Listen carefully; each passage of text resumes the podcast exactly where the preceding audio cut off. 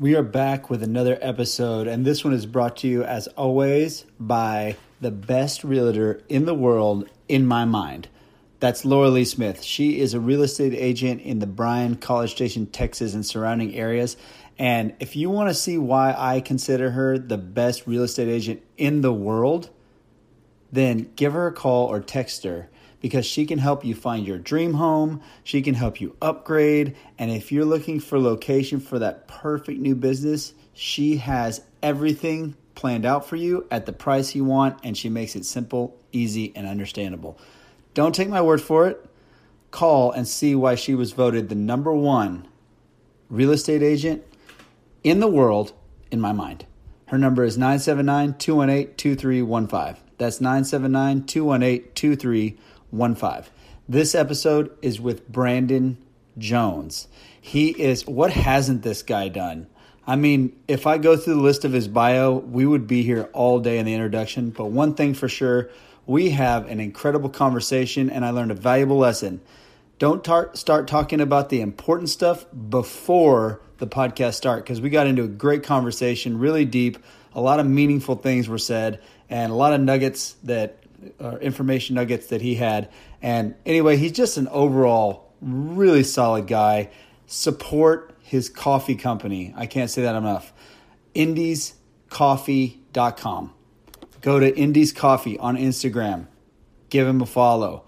That's Indiescoffee.com. Go check him out. Buy some of his coffee. Support some local artists. And I will not waste any more of your time. Let's get right into it with Brandon Jones. Okay, now we're recording. Okay. So we lost all of that good stuff, but I'm sure that you've got plenty more of those golden nuggets in there, as we talked about. I guess share with everybody. Let's go back to Marine Corps. Okay. What piqued your interest into joining the Marine Corps in the first place? Yeah. Okay. It's actually funny. I was a swimmer and water polo player. Okay, and it's a scuba diver and stuff. So it's like I'm kind of a fish in the water. And what it was is I literally woke up. I was in college. Okay, and I woke up one day and I just had this patriotic bone. I thought I owed my country something. The thing was just starting to kind of in the Middle East was kind of getting all going, but this is the first Gulf War. Okay, we're going back in time, so don't think Iraq and Afghanistan. I'm talking about way back. You know, it wasn't even Kuwait yet. You know, but it's like I just got this patriotic bone that I kind of owed my country something. I didn't have to. I mean, I was going to college. I didn't need to go, and so I went to the being a swimmer and water player. I went to the Navy. I was going to see about going to SEALs, and they go, "Oh, it's a year waiting list." I'm like, F that. I ain't waiting a year, you know. I walk next door to the Marine Corps, and they go, "What about recon?" I'm like, well, "What's that?" You know, it's the same thing. You know, in fact, I still got some of the SEALs visors in my closet. But so I went there and did my scored 98% of my ASVAB, and went down and did my MEP, and then said they said I'll be going about 6 months. So, okay, but if I got the go ahead, like there's an opening or whatever, I'll take it. So I left 2 weeks later.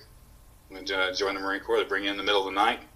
5 minutes later, you have no freaking hair. You know, and, it's funny, man. It's like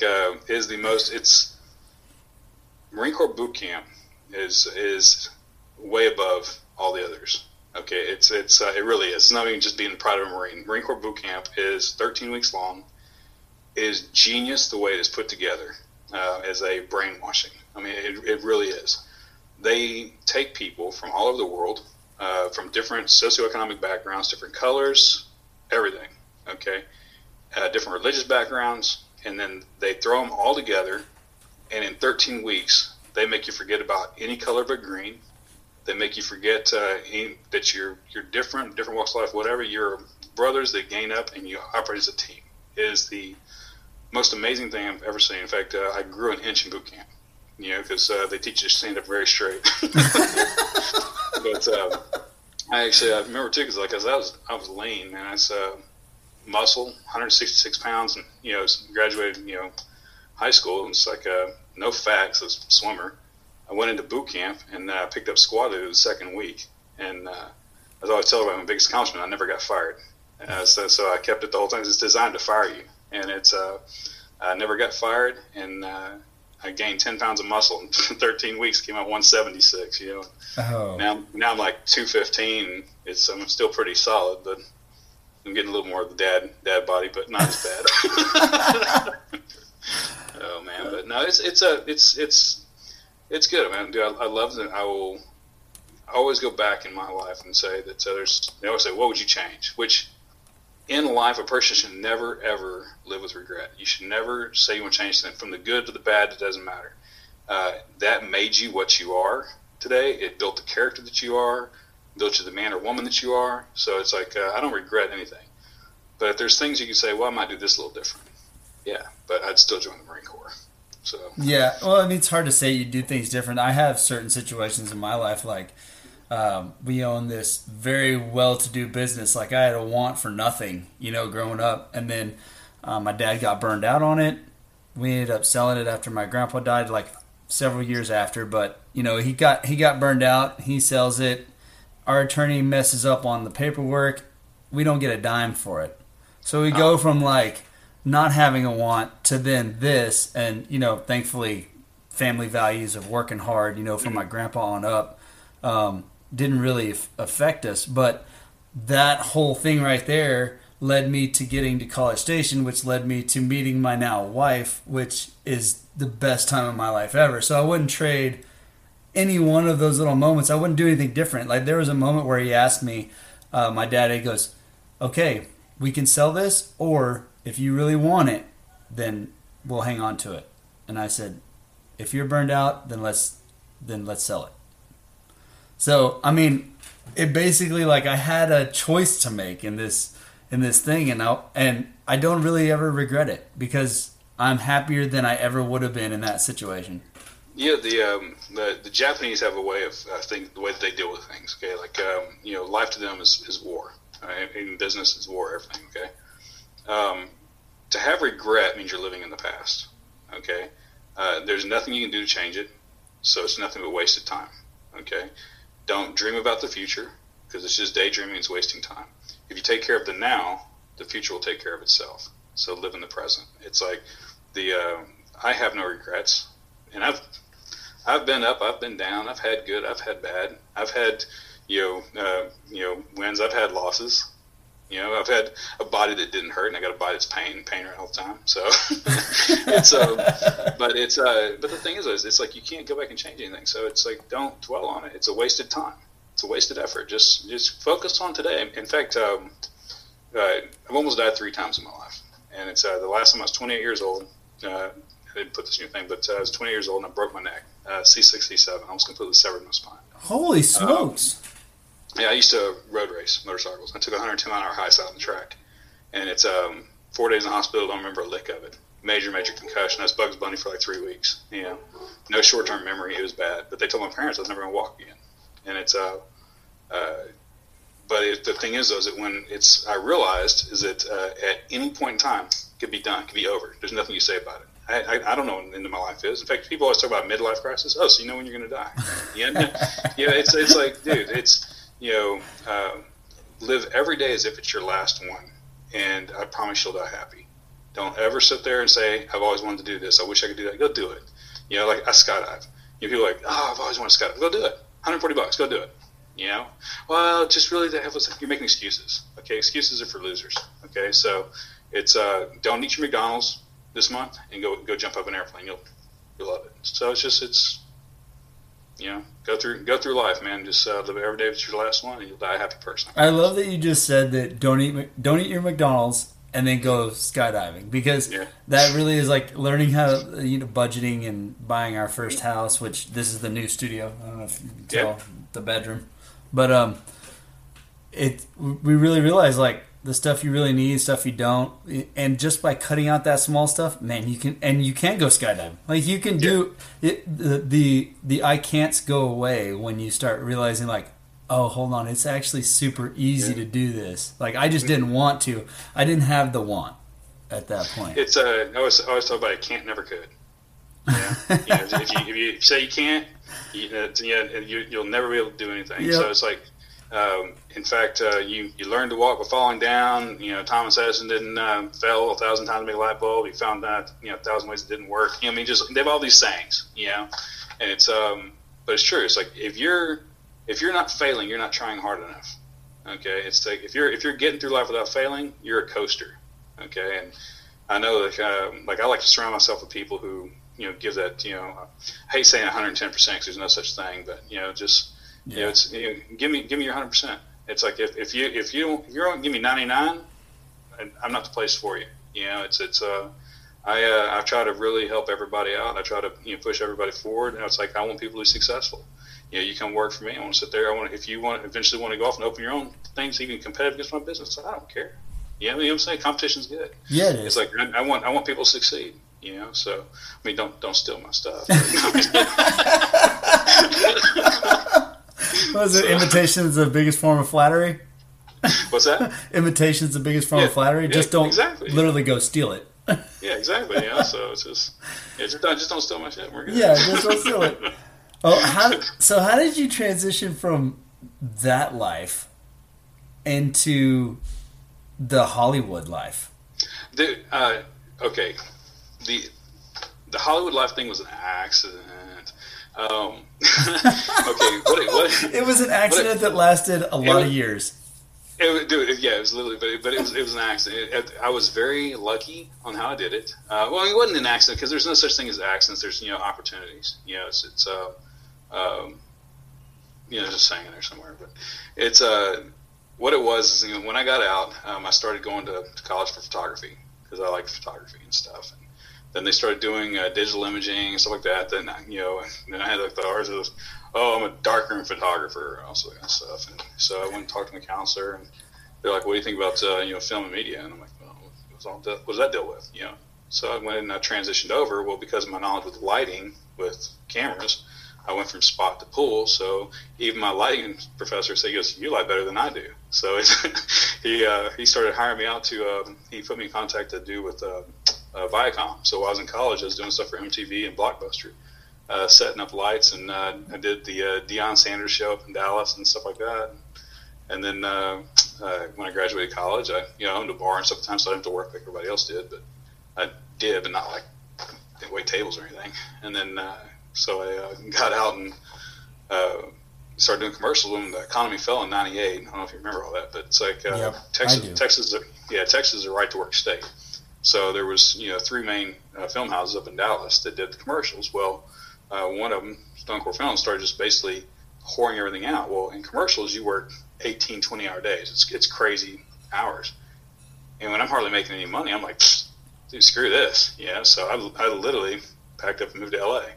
Well, because I had the bar, I didn't have to work like everybody else did.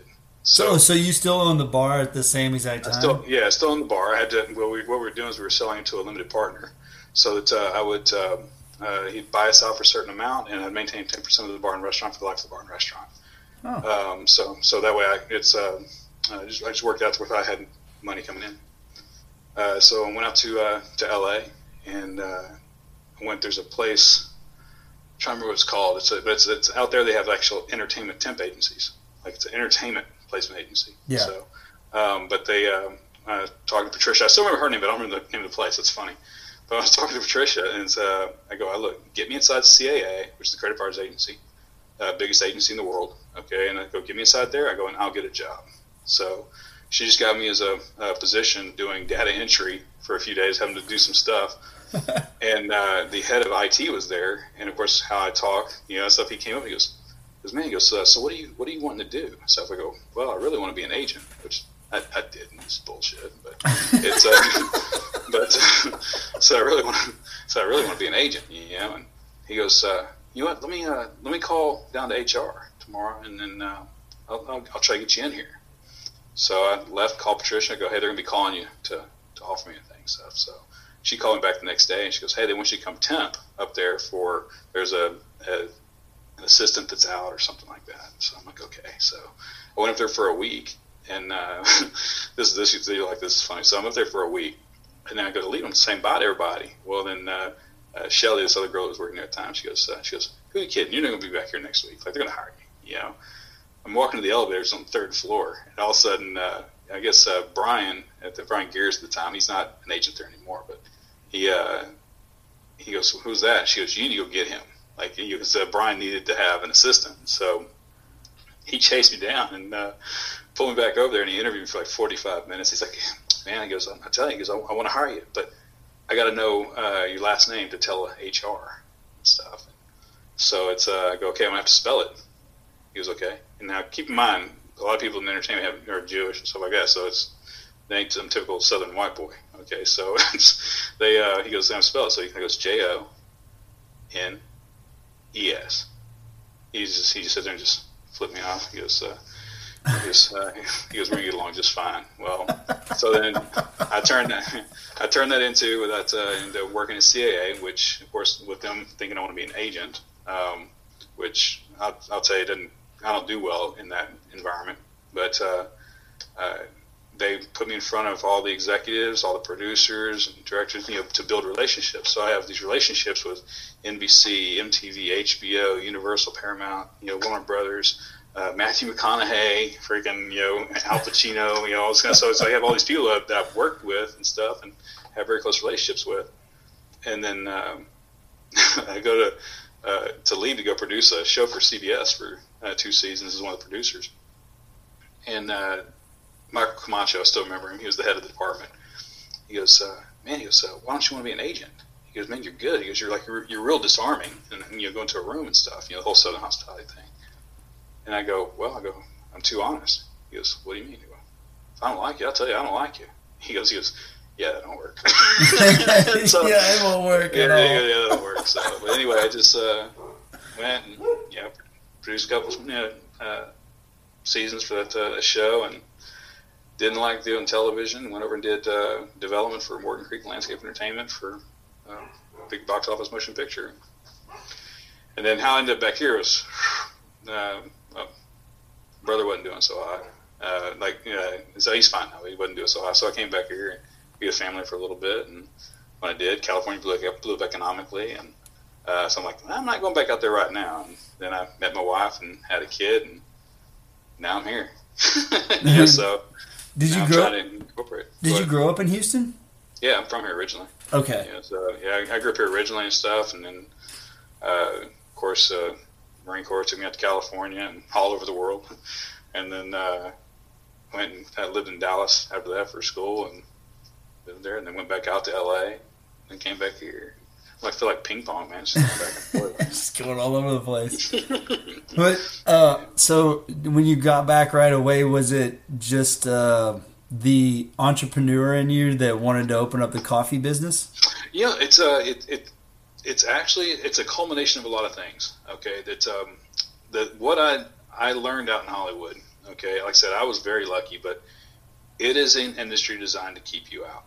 Okay, it is. It's otherwise everybody and their dog would be in Hollywood. Okay, it is. There's a thing that I told you about that when I talk to universities and stuff like that, it's called the Hollywood vicious circle. That's what I call it. Okay, where you got 3 pillars: you got finance, you got distribution, you got talent. Okay, if I have a project and I want to sit there and attach talent to it. Okay, I'll go over here and go talk to CAA or ICM, William Morris, whatever, and say, "Hey, I want to attach so-and-so to the script." Well, okay, is this a funded project? Well, okay, well, that makes sense. Do you have money? Are you wasting my time? Are you going to use my client running all over town trying to get money for your project? I get it. So I go talk with finance, investors, banks, whatever. Well, do you have distribution? What's my ROI? What's my return on my investment? Okay, well, you just make sure your money's safe. Okay, I get it. So I go talk with distribution. Well, distribution says, "What talent do you have?" Because every talent has a certain numerical value attached to their name and what they're going to get in video and foreign and all that kind of stuff. So you get stuck in this whole circle that just kind of goes around circles. And it's like until somebody makes that move, you don't get anything done. Keep going around. Man, that would be exhausting. It is, and it's really. But where I'm kind of going with is over the years, I've seen some of the best stuff from people that don't know how to break into the system. Okay, they'll never get seen. Nobody will ever even know they exist because they don't know how to break in the system. I wanted to create something that would give people that opportunity. Okay, whether it be your independent filmmaker, your you're a musician, you're an artist, whatever. I want to give you the opportunity to show the world your stuff. It's like, personally, I think most of the stuff that Hollywood's putting out today is crap. Okay, it's like it's. I mean, first off, they operate on a 1-11 ratio. They're going to have the one box office hit for the 11 losses. That's how they operate. At the end of the year, they dump all the money back into film so they can show a loss when it comes to the taxes. You know, it's a whole book system. Okay, on how they do things, you know, financially. And it's, but people are craving quality. I mean, they want good story. They want good characters, you know, things like that. I'm tired of seeing crap blow up. I'm tired of, you know, now I'm getting burned out on Marvel crap, okay? I'm tired of Hollywood putting their political agendas in my films, okay? It's just, it's like, look, nobody ever talked to the court jester and say, hey, what do you think politically? No, sit over there, bang your tambourine, shut the hell up and make me laugh, okay? I don't care what you think and what your perspective is on things, so... hence, when I was creating Indies, like the parent company's Indies Productions, which I don't even know how that was available, but it was. But Indies Coffee. What I was doing was I was creating, and I'm still going to do this at some point in time. Is I create a 4-wall. Was I was making a coffee bar. Okay, so it was going to be a fresh roasted coffee and craft beer. No hard liquor. I've done the hard liquor. I'm tired of it. It comes with problems. But just craft beer and coffee. But what I was going to do is I don't know how much I want to say on this because I don't want to let somebody else jump on it, but I'm giving independent artists an avenue to exhibit their work, make money on their work, show an ROI. So with like Indies, you know, coffee, okay, on the website right now all you see is the Indiescoffee.com, okay? You go there, it just shows where you can just order the coffee. There's going to be more stuff coming. Okay, there's going to be a monthly membership that you can actually pay to that will show nothing but independent film. It will have a jukebox that plays nothing but independent label music, no big label music. Okay, I like that. I like that a lot. Yeah, it's like it'll be picture Netflix for independent film. Okay, and what I'm going to do is I'm actually going to be doing this. It's about where I go around. I'm going to go talk to the universities. I'm going to tie myself into the universities to get the first fresh look at the talent that's coming out of film schools. Okay, that I want to be able to give them the hope of being able to get something done immediately and be able to make money back. And the way that we do it is that by the money that you're doing with the paid subscription, a portion of that goes to the artist. Okay, whether it be let's say it's a film. Not only is it somebody watching your film, it's how long they watch your film.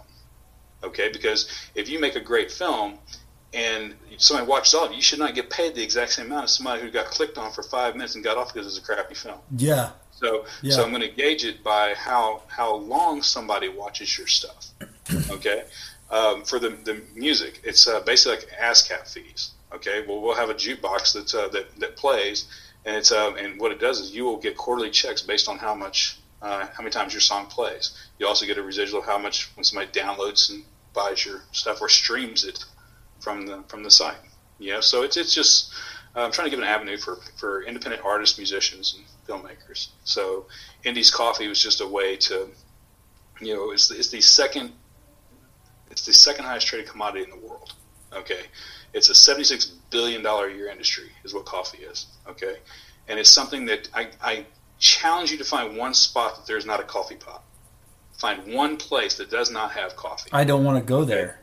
Yeah, that's what I'm saying. It's everywhere you go. Literally every building you walk in has a coffee pot somewhere. Yep. So it's if I can, like we give $1 off every pound sold goes into a pot. To pay for independent film, music, and art, okay? It's to give people that opportunity to do it. So, like what we're going to be doing here soon is we're going to, when you subscribe, you actually get, you become part of a society, okay, that is in on more than what people think, okay? When you go and you get our bags and you look on the back, it has a whole thing, talks about the bio of the company and things like that. What you don't know is there's a thing called steganography. Okay, it's you have a decipher being part of the subscribers that when you do it, it actually has a message within that. But reading it, you'd never know because it looks like you're just reading a bio. but it's actually certain words put in certain places to create certain letters to create certain messages. Okay, same thing with our Twitter, our Instagram, our Facebook, our YouTube. Okay, it's going to incorporate all that. So we're going to start this series probably here by the end of the not middle of next year probably, and it's going to be basically Jason Bourne meets NCIS. Okay, but it's going to be a series that happens every week that goes on that incorporates the subscriber into it. So when he's trying to solve something and he finds a picture, hey, I need to know what this is. Can you guys help me out? He sits there and shoots it over. It gets texted over everybody's phones as a subscriber, and it's basically where in the world's Carmen San Diego or whatever. You kind of picture and have these puzzles and stuff. So I'm bringing creativeness to the marketplace, and I'm allowing people to be participants in. And you're gonna have to have a subscription to like your little thing to watch the show, right? I think this is not to watch it. Oh, it'll be free. Yeah, you know what I'm saying, you'll be able to watch the series. Yeah, but you're not going to be a part of it. Gotcha. You see, it's a difference. Okay, is if you're a subscriber, you become a part of it. You actually have a say in where the next episode is going, because based on the information that you go and you do, that you'll answer certain questions, you'll go to certain things, and so forth. We're going to shoot, obviously, the whole thing, but we'll be able to edit it at the last bit by what the angle of everybody wants to take the story. Whoa, so, that's pretty cool. So we're going to make you a part of the story that takes it that way. So it's like you'll be a participant in the story itself. What a crazy cool idea. Yeah, I'm full of those. Obviously, you got what? The bar, Hollywood, all of them. All like... What's funny is my friend is a professor out at UNC and University of North Carolina, it's actually funny because I taught him how to screenwrite. He's got his PhD now teaching screenwriting. I don't have no PhD, damn it. But but what's funny is he contacted me because there's that thing on Netflix called Bandersnatch, the Black Mirror Bandersnatch, whatever. It's the Choose Your Own Adventure deal they did the movie, and he's like he just texted me. He goes, super genius. Because 7 years ago, I talked about doing that, doing the whole choose your own adventure thing in the deal. Yeah. 7 years ago, and he goes, he's super genius. Like it's just, of course, I didn't have Netflix. Yeah. So you kind of have to have the avenue for it. But you have to have the avenue, and then now you've got these ideas, you have to act on them. Oh, you do. It takes money, it takes time. Yeah. I'll also tell everybody else too. You have no original ideas. Nope. Okay. It's like, even as original as my idea is, there's 100 other people that have it. Okay. I used to have people call me up at CAA all the time. Dude, I got this original idea. I'm like, dude, I've heard this like 4 times in the last 2 weeks. It's like you're pitching me this story, and I'm like, I'm going, dude, I heard this like 4 times in the last 2 weeks. But you think it's so original, but it's just who gets to the plate and bats first. Are you sitting at the sideline, or are you getting out there and playing on the field? And it's you're gonna have wins, you're going to have losses, but you got to, I think we talked about before, live every day, live in the present. Don't live in the past, don't live in the future, live in the present. If you live there, then the future will take care of itself. Life is going to throw obstacles, business throws obstacles, you had obstacles with your thing and so forth. It's like, you just have to negotiate the obstacles. Life is one big obstacle course. Okay. The finish line is death. Okay, so one hell of a win, I tell you. But it's you want to come in last. Well, what's funny is I actually I saw somebody like, I go, I think with it's designed a certain way that the older you get, the more irritated you get with people, the less you put up with people's crap. It's like dude, you run yourself ragged. It's like, and then it's like you're thinking finally towards the end, you're like, dude, just and let me die, it's like you kind of, it's like you're so tired. He's like, okay, I'm ready to go, man. Just stop talking. I'm not just, stop talking. I'm ready to go. I need the noise to shut off. Yeah, exactly. Yeah, so I think it's by design. Yeah.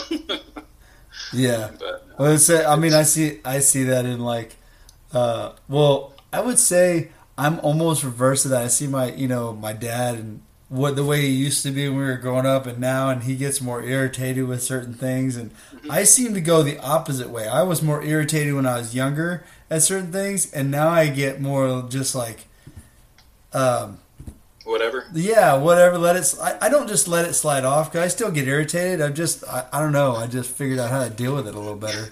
Yeah, I guess the thing that I've grown more tolerant as I've gotten older, because I'm a lot less violent now. It's like, yeah, it's so it's like now it's just not worth my time, you know. But I've become less patience. Okay, dealing with stupidity. Yeah, yeah. It's just like, dude, how do you breathe, man? It's just like sometimes it's yeah. Sometimes I do need to be more understanding that not everybody's lived my life, things like that, because there's certain things that walking in shoes gives you that other people just don't have. Well, that's that you talked about not going to university a second ago. I mean, there is, and I'm a firm believer in this. Like, just traveling has taught me more than any book or anything else can ever do. Like seeing places and actually talking to the people there, not just going to the the little fancy places or the little tourist spots, but and I know people say that. But really go and just have a conversation with people there and make a connection with them and see how they live their life. And you'll notice oh man, I've learned so much from this human being that I just talked to in a different area, because he has or she has a different perspective on life. They've seen different things, been through different things, and they have a different angle for you to come at whenever you look at stuff.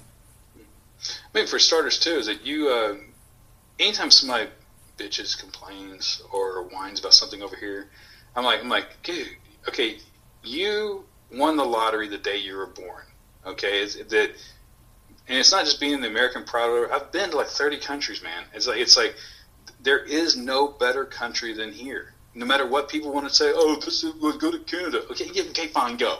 Okay, just go. There is no better place than here, and it's The biggest testament to that is people are literally dying to get here.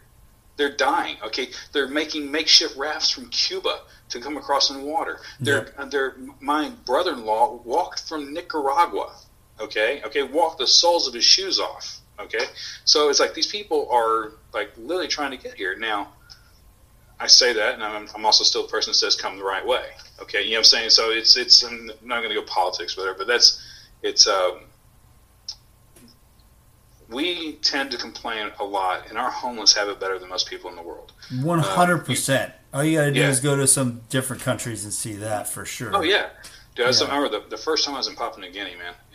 You go over there, and I remember there's these two skyscrapers, and then there's all the locals and stuff. I don't say natives, but locals. And they live in corrugated tin siding and plywood sheds, okay? They go around on bicycles. They all have this blood on their teeth and stuff, because they're chewing these things called betel nuts that are hallucinogenics. Okay, that's freaking poverty over there, man. I mean, literally they live. If I was to go outside and grab some plywood and whatever I could find and just slap it together, that's their house. Okay, so I mean, they don't even have an overpass to lay under. Okay, so it's hell, there, Tonga, freaking Guadalcanal. I mean, just it's been freaking all over, man. But the only place I could say that I would live besides here is probably Australia. Oh man, I want to go there so bad. Dude, loved Australia. That's man. It's I was there for 8 days. That's the one time I went to a place that I didn't have ops to do or anything like that, and I got 8 days of just freedom. Man, my claw marks are still dragging me, man. It's dude. That place was freaking awesome. And what's funny, I remember when I was there, I'm keeping it rated G, I remember these two girls were talking to me and stuff, and it was fucking hot. But they're digging on my accent. I'm like, hold on a second, you're digging on my accent? Dude, look at yours. But they just say yes, man. Say please. Say thank you. I'm dude, man. Okay. I'm gonna sound like a hillbilly hick to you or something, yeah. Ramp it up to 1,000. Yeah, seriously, yeah. Man, but no, it was good though. Well, I loved everything. The best thing ever is traveling. Best thing. Yeah, you learn so much, you develop so much. My son's about to be 5, and it's when he turns 7, I'm gonna start going around the world with him. You know, and I want him to see the way the rest of the world lives. So. And that's what we do with our kids. I mean, we don't even give Christmas gifts. We do trips. So we pick a spot, we go there. That's like we have a big trip. This last one we did, we flew up to New York, rented a minivan, and drove back. Like we drove back and saw all the different places and stopped in Philly, D.C., North Carolina, Atlanta, and then grabbed some food in Louisiana on the way back home. So there you go. Yeah, dude, that's when you go up the East Coast. There's history there, man. There's a lot of history. Yeah, that's one of the only places we want to go back to DC because there was so much there we couldn't see. Mm-hmm. But you're right. I even called it like this is like the history trip. Yeah, through the whole thing. Definitely a lot of nice stuff through there. And you know, New York, I mean, I'd like to visit. I could never live there, man. But going to the different boroughs and stuff, and just it's. I mean, like I said, it has its own flavor there.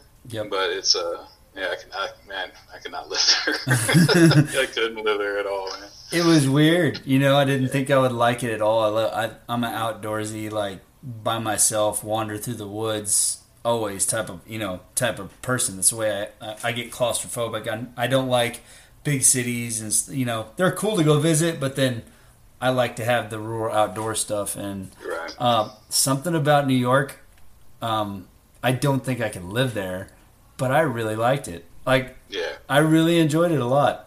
It's surprising. Like I said, it has a lot of flavor to it. Yeah, you know what I'm saying, it's like because you it's very segregated. Up there, very segregated. Yep. But it's but you have all your little different boroughs, and each one has its own little vibe and stuff. The one thing I do like about New Yorkers in general, and it's one thing I get told a lot of times I'm kind of an asshole. Okay, but I'm not. I'm just blunt. Okay, and that's one thing I like about New Yorkers. It's like you will always know where you stand with me. You know what I'm saying? It's like I don't believe in beating around the bush. If you ask me a question, you don't get upset when you hear the answer. You know what I'm saying? If it wasn't the answer you wanted, you shouldn't ask the question. You know? It's like, life's too short for BS, man. When you're dealing with people in like so your independent film thing and like it's probably easier with people who are trying to make it to deal with. I would say yours is more going to be constructive criticism. Like you're trying to make that person better, but do you find like that type of person that wants that job and just being around even the small or like, you know, that person's never going to make it type of talent people, but you see their attitudes and you're like, man, giving you instruction is definitely a talent from somebody. Like to be able to give you something where you'll learn from it without getting offended. Yeah, here's the thing, though, is that you're always going to offend somebody. I mean, here's a little thing on the Monroe bag. I'll tell you a little thing me and my wife were talking about. And see, my wife, because like I said, she's from Puerto Rico. I'm from here, so it has a picture of Marilyn Monroe on there. Okay, it's called the Monroe Blend, and it's a blonde roast. And I have on there it says. Everyone prefers blondes. Okay. Now, the thing is, there's actually a movie, which I don't know if you know, but there's a movie called Gentlemen Prefer Blondes. That's her famous movie. Okay. Yeah. I mean, most people know, but there's some people that don't. I was getting all like, what if this offends like brunettes? I'm like, okay. I'm like, you got a picture of a blonde on there. It's called the Monroe Blend. It's called the Blonde Roast. And it said everybody prefers blondes. There's like 3 freaking things on there that go towards. I'm like, if there's a brunette that's like, getting offended by, I'm like, they got other issues. Okay, so it's just I'm like, you're always gonna. I can't tiptoe through life not trying to offend somebody. I try to still be respectful, but you can't interpret how somebody's going to, or you can't decide how somebody's going to interpret your words. Okay. There's other stuff going on internally. When I deal with independent artists, a lot of times, sometimes it's a little more difficult because they really want to hear how good they are. They want to hear that they're going to make it. They don't want to hear constructive criticism a lot of times. Okay, and I'll use an actual thing. When I was at CAA, I had this guy's name was Jeff, but he was writing, and he gave me this one script. So I said, okay, well, I'm going to be honest with it if you can give it to me, because I want to do coverage for him. And that's what I'm looking for, man. That's what I want. That's what I want. I'm like, okay. So I read it. Well, he goes, what'd you think? I go, I do. I liked it. I go, I think this character here needs to be fleshed out a little bit more, blah, blah, blah. And I just kind of just tell him stuff. I wasn't even being harsh, man. And he goes, oh, yeah, then why is somebody looking at it? I'm like, okay, you're right, man. I'm just sorry, my bad. You know, I was like, he just wanted to hear how good he was, you know? Yeah. And so it's like, he gave me a second one to read, and I just told him it was great. I never read it. But I never even read the thing. It was great, man. You know, it's like, but so I mean, you're gonna. They want to hear that they're gonna be big. They want to hear that they're gonna be stars and all that kind of crap. And it's the thing is, the best advice I can give to somebody who wants to make it in the film business, you need to first realize it's the film business. They don't care about your art form. They don't care about your pizzazz of stuff. Okay, all they care about is how much is this thing gonna cost me, how long it's gonna take to shoot. What's my potential return? What's my risk? That's all they care about. Okay, that's why half time they can care less about the freaking script. Oh, so and so's attached to it. Okay, they're worth so much money in Germany and Italy and stuff like foreign. I can pre-sell those foreign territories, and that's that offsets my initial cost. But yet you're putting so and so attached to this. They're going to make my completion bond go higher because they're higher risk, like Lindsay freaking Lohan. Idiot. Sorry, I'll tell you that a little bit so you understand film business a little bit. Okay, Lindsay Lohan in Georgia Rule would go out and get so coked up that she wouldn't show up at the set the next day. Okay, we still had to sit there and pay for the catering. We still had to pay all the below the line people, the lighting, the grips, the best boy grips, all that kind of stuff. Okay, the PAs. Okay, you had to pay all them. They showed up. Okay. And then we can't shoot a damn thing. So let's just say you cost me $125,000 that day, and you didn't even show up. Okay, well, now you start making my shoot go long. Okay, so we have a thing called a completion bond, which is basically the bank you're guaranteeing the bank that we're going to finish it within this time and under budget. Okay, and in the end we'll get a portion of that money back, offset, and so forth. Well, after stuff like what the antics that Lindsay Lohan did, or back in the day with Robert Downey Jr., which he turned it around, but you make the completion bond so high that it's no longer worth it to have you in the film.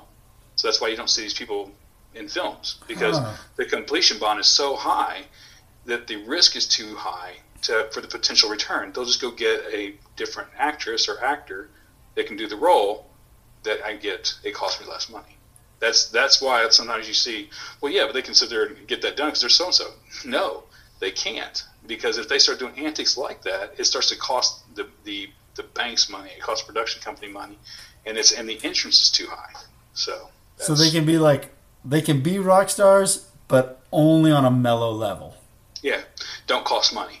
Yeah, go destroy a hotel, but don't show up to work. Production. Yeah, show up to work. You can do whatever you want as long as you show up that day and you perform and you get some sort of production and you make it towards the end. Oh, go ahead. That's fine. You don't have to go to rehab now. That's cool. Yeah, that's I think about the person that had the best work ethic that I ever worked with, and it was an all around great guy, man. And it's a guy I always miss, is Robin Williams. He was a true great guy, so one day I have a bunch of behind the scenes footage of Man of the Year. I'll let you see. Oh, that's awesome. Well, I mean, obviously we were fans of him just because he was hilarious. Mork and Mindy, I used to watch it all the time. Yeah. All the time, and that's like dating myself a little bit there. I'm gonna tell you a little something else. Robin Williams, that was Robin Williams. When you saw how he was, all the antics of it, he was always like that. Okay, we had cameras rolling on him the whole time. Okay, even when he's not shooting a scene, we had cameras rolling on him because he would interact with all the people around the town and stuff, and that was just him, man. Just a true comedian. He was awesome. So, but that's crazy, man. You got like hearing you talk and like you just you're the way you are, and then dealing with the high level, I would say, egos that you would associate being in Hollywood with. I'm not confused. I know how you made it in there because you are very charismatic, like, and something just draws you to like your stories, the way you tell them, all that good stuff. But how did you deal with like those higher egos up there in your position? Most of them aren't that way. In fact, I'd say there's a difference between television and film. Most film people are generally pretty cool. They're generally pretty cool. It's they're also. I mean, you have some prima donnas. I mean, you're always going to have that. Yeah, you know, but it's, that's everywhere. Yeah, but it's TV had more assholes in it than film did. And I used to always think this because they were upset because they wasn't in film. You know? So they try to, but it's but generally speaking, it's like, I mean, dude, Matthew McConaughey is the coolest guy I ever met. I mean, I don't see how he couldn't be cool though. He is. I'm telling you, he is a true Texas boy. He's a true Texas boy. He's totally cool. His mom K-Mac. Yeah, so it's like give them a big shout out. And then the one of the coolest females I ever met was Sarah Jessica Parker. Really? She's very, very, she's very bubbly. That's just her. She's very bubbly, so very nice. Julia Roberts is a little kind of whatever.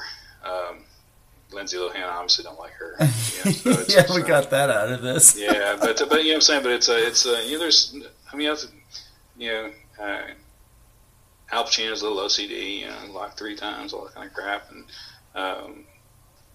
you know, Bob De Niro's kind of went a little off the deep end lately. But it's like I remember we were doing Good Shepherd, and we spent a whole day. I want you to keep in mind, it cost us roughly $250,000 a day is what it cost us to shoot that film, and we spent a whole effing day on this one little like 15-second episode of the film where they're trying to decide what Christmas song to sing, because this is where I learned, don't ever let the actor direct, because it was the craziest thing. We spent a whole day, $250,000 for 15 seconds, man. Because he couldn't decide which song he wanted them to sing. You know, like, it really freaking. When you watch the movie, you're going, I don't know, what song did they sing? Exactly. You know, nobody really cared what song they sang. You know, but it's, hey, sometimes you have to. So yeah, like everybody needs a coach, man. Everybody needs a coach, and the players can't coach it all the time. Well, the thing is too is that when you have a producer, sometimes it maybe shouldn't be the producers, but I'm not getting into all that. So. So you've explained kind of the plans for the Indies Coffee. Like, that's kind of why you started it. Obviously, you love coffee at the same time too. We got into that conversation about how much you love just coffee in general, and you talked about the roast before the podcast was going. You're talking about the roast and all these details, and then I'm enjoying that conversation and hearing how passionate you are about coffee.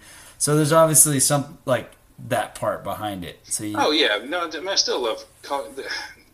As a person, it's like it's my whole life I've always given 100%. No matter what I do, I give 100%. And it's you know, I've drank. Honestly, growing up, I didn't drink coffee at all. Okay, the only time when I was in the military, you had a crappy ass Navy coffee or whatever.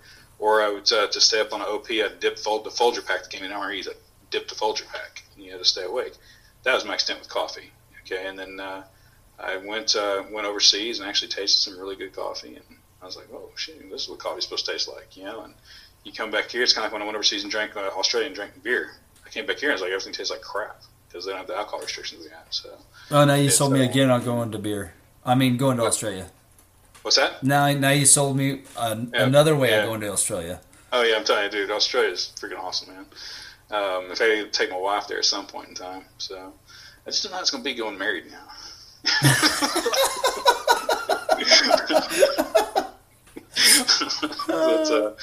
But no, it'll be cool. It's going to take her to the Outback or something. You said something. I mean, I think it's fascinating. You starting all these different bits from a bar to like Marines owning the bar, going to California, coming back here. You're owning your own thing. Like you're just making your own little pathway through life on your own terms. And you said something earlier in our conversation for the podcast that I really liked about the whole cell phone thing and charisma and everything like that. And like I really liked it, and I think you have some great points with that. Yeah.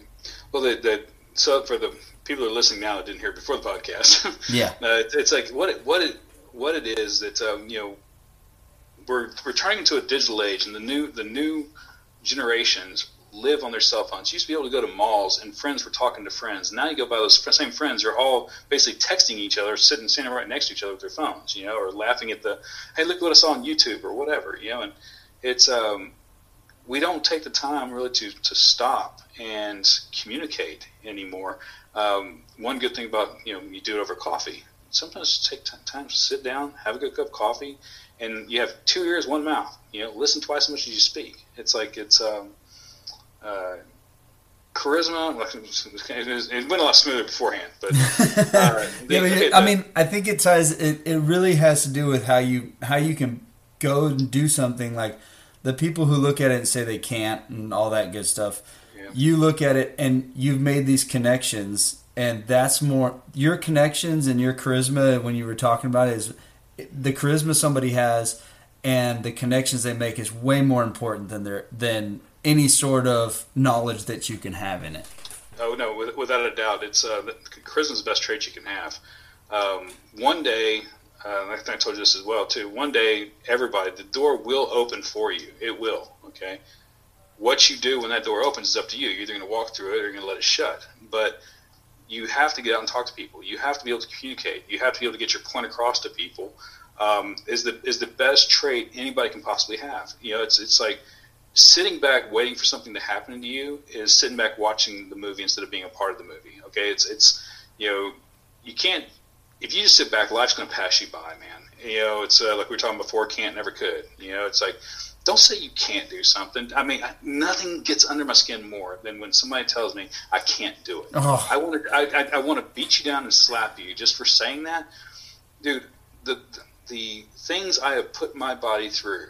Okay, that's from everything from sleep deprivation to, you know, running over long distances. To going through crazy freaking climates.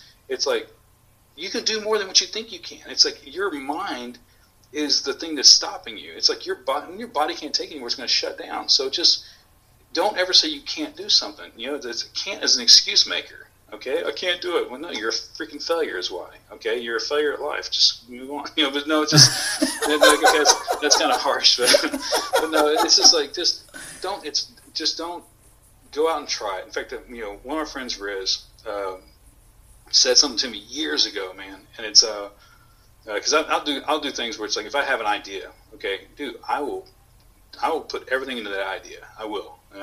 And what Riz said, he goes, you know, one thing I've always admired about you, Brandon, he goes, everything you've tried hasn't worked.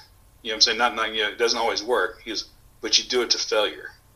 You know, it's like, and that statement stuck with me for so long because it does go down to my core, is that I don't ever quit. I don't believe in quitting. It's like, I will do it until there's nothing, no further way to go, no other angle. Now, obviously, as we talked before on things I'm doing with indies and things like that, is like I really do kind of live outside of the box. Okay, I don't spend time inside the box. I see things in different ways. I'm very right brain, you know. So it's you know, my grandfather is a freaking engineer. Okay, and it's and he talks sometimes right off the top of my head. Okay, I'm like, but then I sit there, and we were having a conversation one time about something they were going to try and do for the ship channel here and stuff on the engineering deal. And I go, well, what about this? And I came at it just had this idea. He goes, oh, that's kind of a cool thing. So two completely smart different guys. He saw it one way, which went right over my head. And then I saw it another way, which kind of went over his. And it kind of opened his eyes. Just everybody's a genius, man. Everybody is a genius. What you're a genius at, you have to figure it out. Okay, dude, don't ask me to go figure out the plumbing in my house. You know what I'm saying? It's like, yeah. That's why I hire somebody else for it. This one guy knows all this stuff to do. Everybody's a genius at something. Just figure out what you're a genius at, and don't chase somebody else's dreams. Okay, you know what I'm saying? Where it's like, if you're wanting to go into film, you're wanting to go into music, you're wanting to be the star, you need to ask yourself why you're wanting to do it. Are you doing it because you truly love to tell the story? You truly love to get it. If you could not make a dime for the rest of your life doing this, would live poor for the rest of your life doing this, would you still do it? Okay, and then if your answer is yes, and it truly is yes, that's what you need to do, because if you put that much passion into what you're doing, you're going to be successful at it. You know, it's just, it's, you know, like I said, just, you know, doing my businesses or whatever. I give every bit. In fact, my wife tells me I work too much. She stops me because I literally work my tail off all the time. I have to remind myself sometimes to stop and, you know, look at what's around me, because it's like I get tunnel vision really bad. Yeah. I just sit there and like, hell, I couldn't find anybody to build a website that I liked. I wouldn't learn how to do it. You know what I'm saying? I learned how to do video streaming on websites. Okay, and it's like I had no interest in that, but the thing was that, dude, it wasn't going to stop me. Yeah, I went. I started learning so much stuff about HTML3 code. I'm like, boom, blow your head up. You know, and I have no interest in it whatsoever. But that was an obstacle that got in the way, and obstacles are meant to be negotiated. Okay. I don't sit there and look at something, that a wall that comes up in front of me, and go, well, damn it, there's a wall. Oh, hell no. I'm either going to go over it or I'm going to build a ladder. You know what I'm saying? But it's like, but somehow I'm negotiating this obstacle, you know? And it's, that's the mentality you have to have. In fact, we were talking before about, you know, SEALs and recon and all that kind of stuff.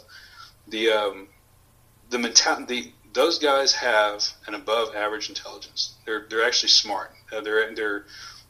Everybody thinks that, oh, they're just, you know, they're robots. No, they're not. Okay, it's, you know, they're trained to complete the mission no matter what, and to also be able to do it without any assistance whatsoever, which means they have to be able to figure things out. Okay, so you have to have that type of discipline, that type of wherewithal, that you will not, that it's mission first. You will complete the mission no matter what. If you go in life like that, at whatever you apply it to, you will be successful. You'll be successful. Oh, man. But successful is not always I'm multi-millionaire, okay? No. Successful sometimes is just I'm happy at what I do, and I'm having a great family, and it's and I'm getting by in life, and I'm smiling. That's successful, okay?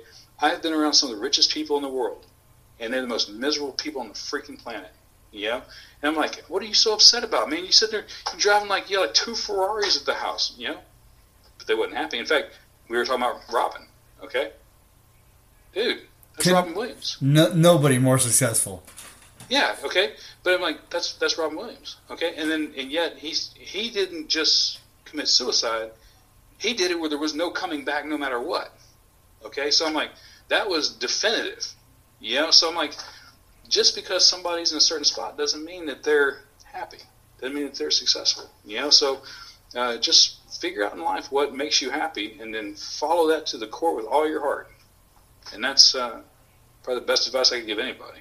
I think it. I mean, you can't say it any better. But when you're describing the whole thing, that's what I thought. Like, that is true passion, and finding your calling in life is like when you do something and you find some success at it, because like that was my idea. Like you saying the ship channel thing.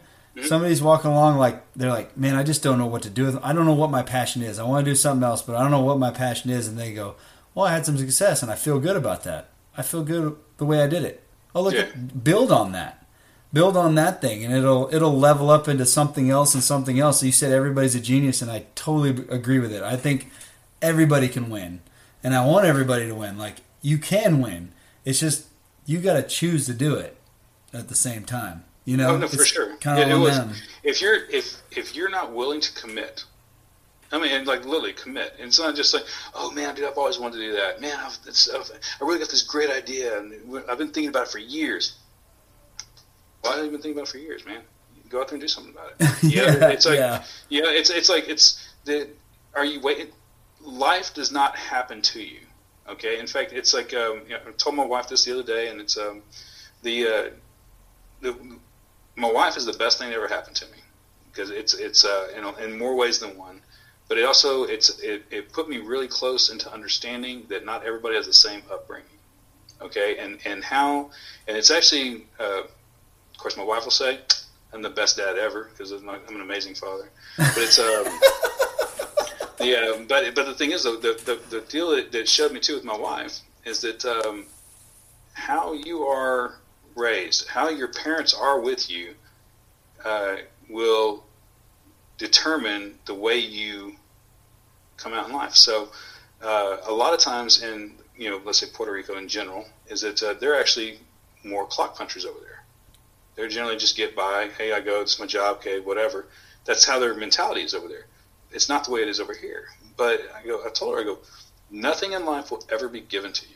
If you want something, go take it. That's the best advice I can give anybody, because it's like, if you're going to sit back and think that something's just going to happen, go buy a lottery ticket. Okay, that's something accidentally happening to you. It's like, other than that, it's like, dude, you need to go out there and take it from people. Go get it. I'm not saying steal it, but I'm saying just go out there and claim your spot, man. Claim what you want to do, you know. And it's just, you know, I'm doing that with Indies. Okay, I had I'm not going to get into it, but I had a huge setback.